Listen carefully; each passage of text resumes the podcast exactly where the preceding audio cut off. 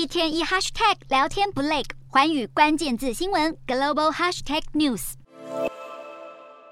拍摄广告大举征才，进入 HSBC 汇丰银行工作，或许是不少人的梦想。但现在可能得三思，因为要裁员、关分行了。明年四月开始，英国一百一十四家汇丰银行分行要跟客户说拜拜。更惨的是，全球百分之十五的高阶营运经理约两百人也要被解雇，目的就是要精简管理团队，降低成本。而这股景气寒冬也吹向时装产业。时装品牌 H&M 广告画面大雪纷飞，不知员工会不会越看越心寒？因为公司将展开全球裁员，约一千五百人会失去工作。原物料上涨，运费狂飙，让 H&M 利润越来越薄。可别以为只有零售业惨兮兮，连半导体大厂英特尔位于爱尔兰莱克斯利普厂区也提议要让大批员工放无薪假，以降低短期成本。具体有多少人受到影响，目前仍是个问号。不过好歹有事前通知，最怕的就是突然失去饭碗。真的有够惊讶，一觉醒来收到这封简讯，通知被炒鱿鱼，而且立刻生效。这夸张行径发生在美国知名连锁家具店联合家具工业，这场突袭式裁员大砍近两千七百名员工，完全没有在六十天前通知，气得部分员工控告公司违法。或许联合家具工业也迫于无奈，因为景气真的不好，连航运业也乐观不起来。联合国贸易暨发展会议公布二零二二年海运回顾报告，显示今年全球海运贸易成长率将放缓至百分之一点四，二零二三年也一样。都怪烽火蔓延的乌俄战争，加上新冠疫情肆虐，供应链又吃紧。拖累海运和物流，明年到二零二七年，平均每年成长率为百分之二点一，比过过去三十年平均百分之三点三明显减缓。未来会不会掀起另一波失业潮？必须提高警觉。